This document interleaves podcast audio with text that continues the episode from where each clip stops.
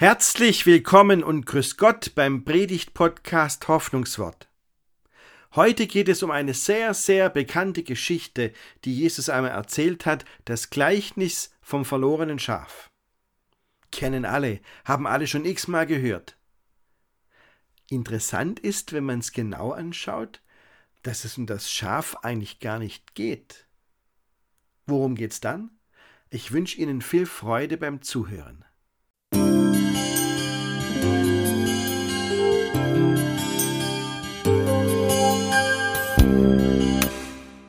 Die Schriftlesung steht im Lukasevangelium im 15. Kapitel. Es ist das Gleichnis vom verlorenen Schaf, das Jesus erzählt.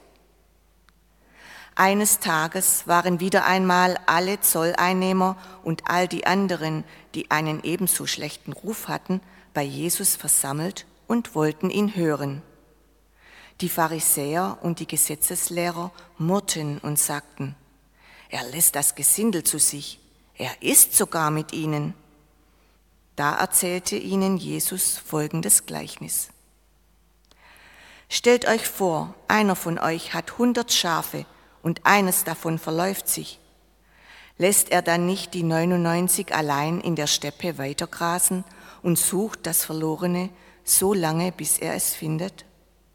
Und wenn er es gefunden hat, dann freut er sich, nimmt es auf die Schultern und trägt es nach Hause.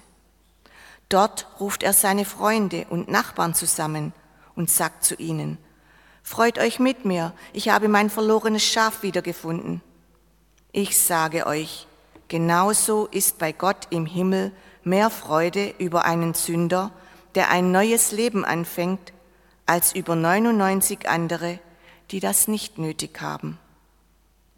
Oder stellt euch vor, eine Frau hat zehn Silberstücke und verliert eines davon, zündet sie da nicht eine Lampe an, fegt das ganze Haus und sucht in allen Ecken, bis sie das Geldstück gefunden hat?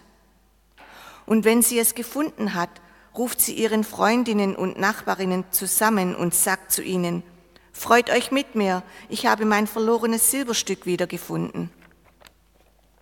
Ich sage euch, genauso freuen sich die Engel Gottes über einen einzigen Sünder, der ein neues Leben anfängt.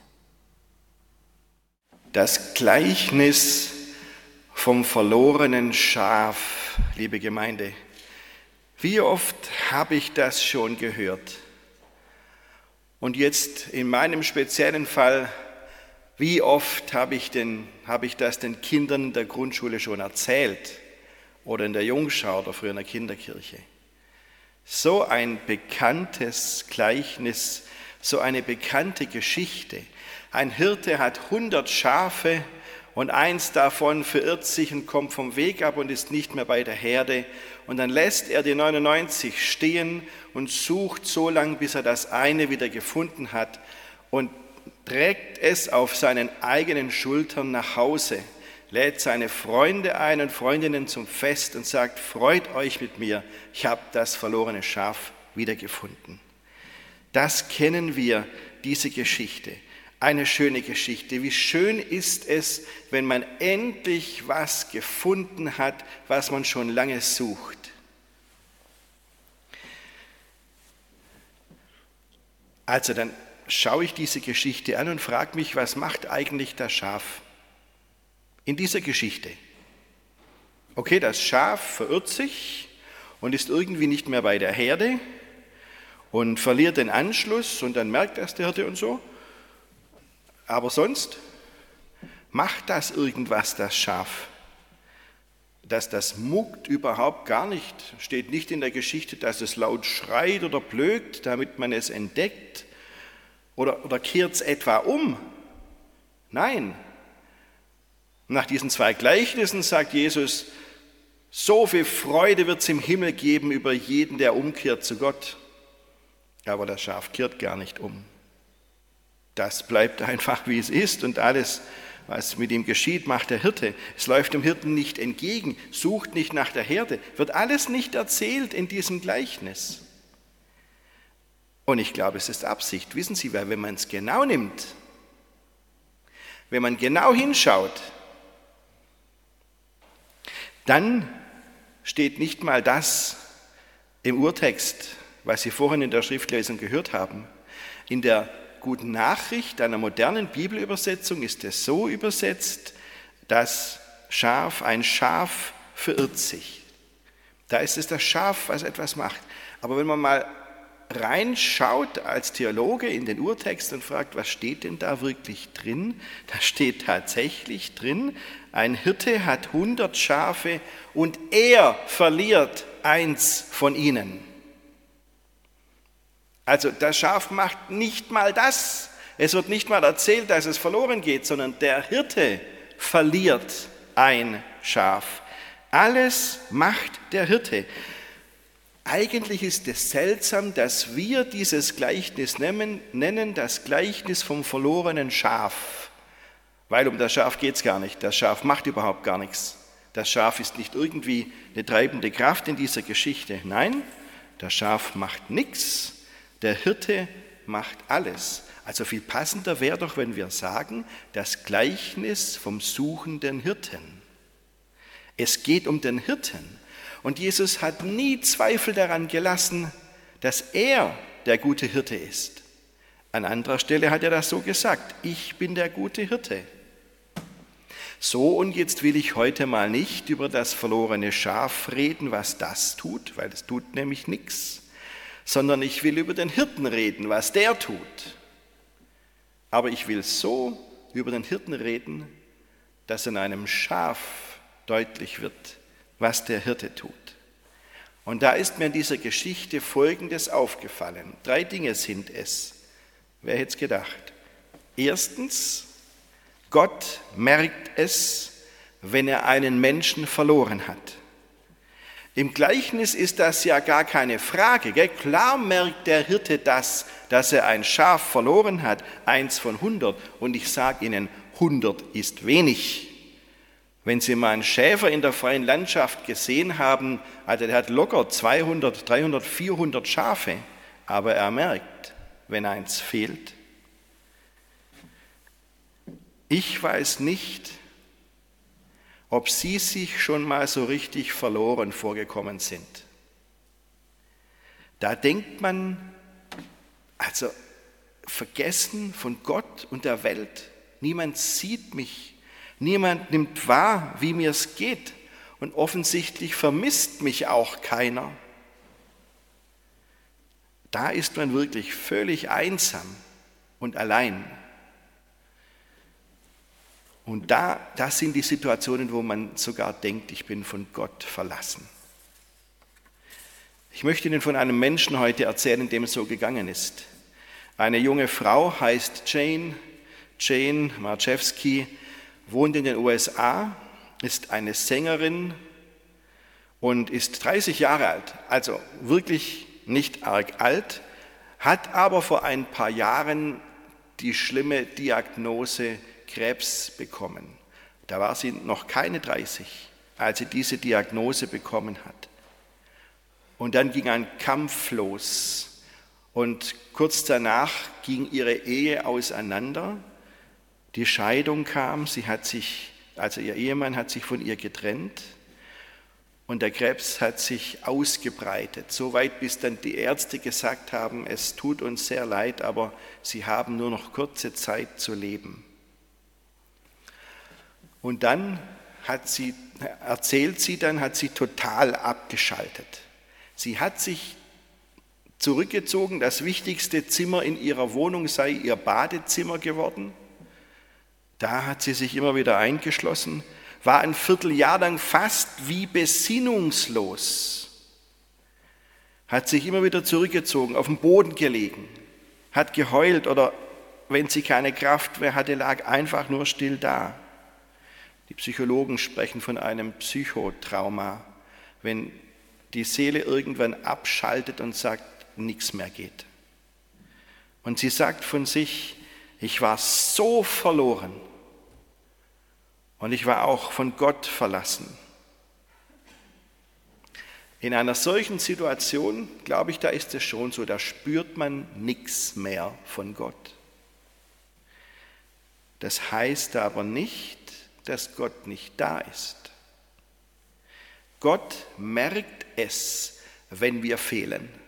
Er merkt es, wenn wir verloren sind, wenn wir einsam sind. Wir können uns auch verlassen fühlen, verraten, sitzen gelassen von allen und auch von Gott. Aber er sieht uns und er hört uns und er kennt unser Inneres und weiß, wie es in uns aussieht. Er weiß, wie wir uns fühlen. Genauso wie dieser Hirte in dem Gleichnis merkt, dass ihm ein von eins von hundert Schafen fehlt, so merkt das Gott. Ein guter Hirte hat seine Herde im Blick und ich habe selber schon erlebt, da war ich dabei, dass ein guter Hirte schon vorher merkt, wenn ein Schaf auf Abwege kommt. Das sieht der, dass ein Schaf langsam auf Abwege kommt. Oh, wenn wir das doch glauben könnten, dass Gott es merkt, wenn wir verloren sind.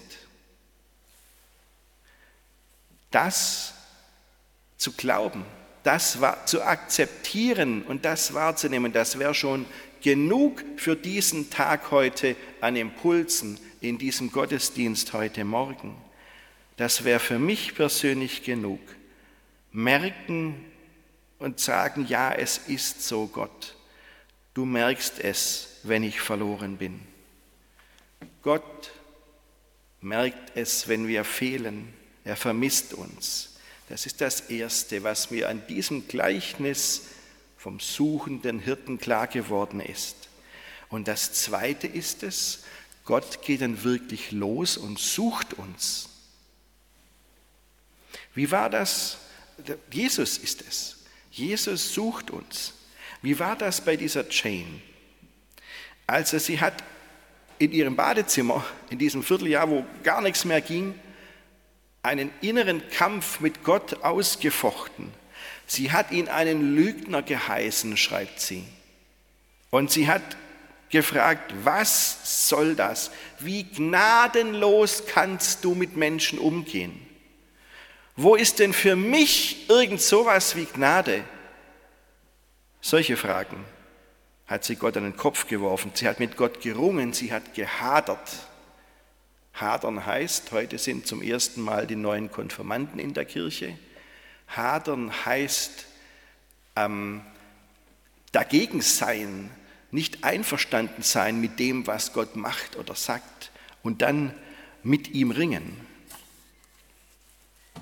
So, vielleicht sagen Sie jetzt, Moment mal, du erzählst die ganze Zeit von dieser Jane, du behauptest, Gott sucht uns, wenn wir verloren sind. Aber diese Jane wollte Gott doch zur Rede stellen.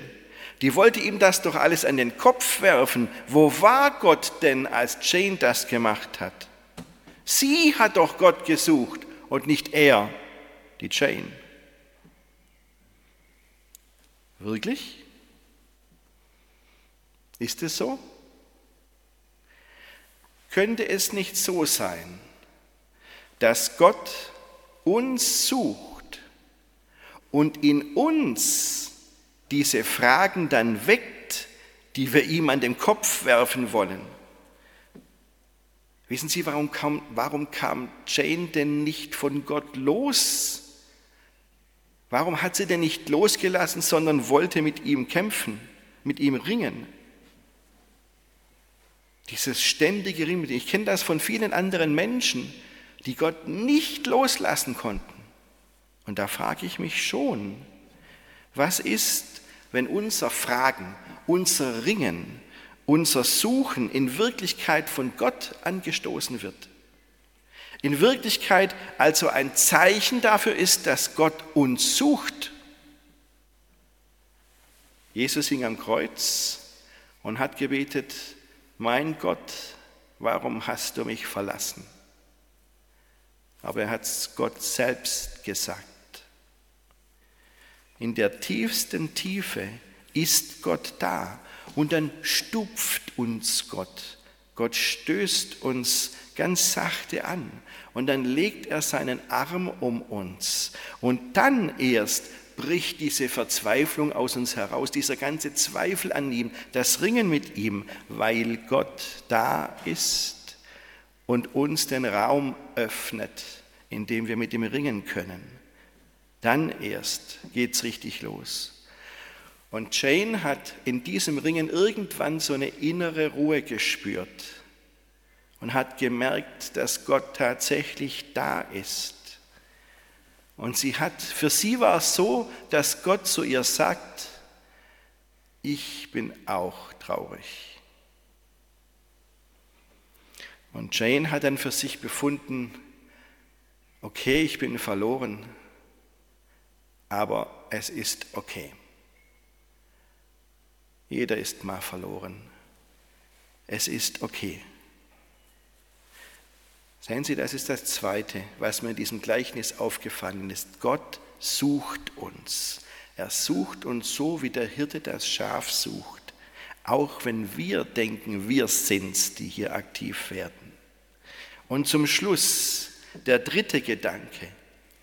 Gott findet uns auch. Der Hirte hat das Schaf gefunden, hat es auf den eigenen Schultern heimgetragen.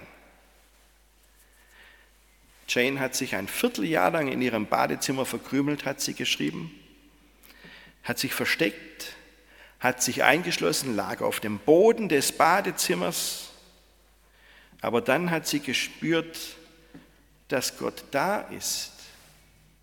Und sie hat dann überlegt, man sagt, dass manche Leute Gott nicht finden, weil sie nicht tief genug suchen. Das stimmt. Gott lag bei mir auf dem Boden des Badezimmers, dort unten hat er mich gefunden. Und mit der, mit der neuen Kraft, die Gott ihr dann geschenkt hat, hat sie wieder langsam Stück für Stück zurück ins Leben gefunden. Sie hat irgendwann zu sich gesagt, ich habe viele schlimme Dinge erlebt. Aber ich bin viel mehr als die schlechten Dinge, die mir passiert sind. Und dann hat sie gedacht, wann, wie soll das weitergehen? Was soll denn noch kommen und wie schlecht soll mir es noch gehen? Und hat für sich entschieden, du kannst nicht warten, bis das Leben nicht mehr hart ist, bis du endlich entscheidest, glücklich zu sein. Sie wusste schon, was die Ärzte ihr gesagt haben. Der eine Arzt hat sogar ziemlich präzise gesagt, der hat zu ihr gesagt, sie haben noch zwei Prozent Überlebenschance. Und jetzt, nach diesem Vierteljahr im Badezimmer, nach dem Verlorensein, hat sie gesagt, okay, aber zwei Prozent sind nicht null Prozent. Zwei Prozent sind schon mal etwas. Und sie hat sich zurück ins Leben gekämpft. Und jetzt singt sie auch wieder, singt diese Lieder über ihren Kampf gegen den Krebs und sagt von sich, ich habe ein Wunder erlebt, dass ich noch da bin, dass ich wieder singe. Gott hat Jane gefunden auf dem Boden von ihrem Badezimmer. Und Gott findet auch uns. Vertrauen Sie drauf. Wenn Sie mal reinschauen in dieses Gleichnis vom verlorenen Schaf und dem suchenden Hirten, wissen Sie, was da auffällt? Alles zielt hin auf die Freude, die Freude im Himmel, die Freude darüber, dass Gott uns findet. Gott vermisst uns und er sucht uns und er findet uns und er freut sich unbändig an uns. Amen.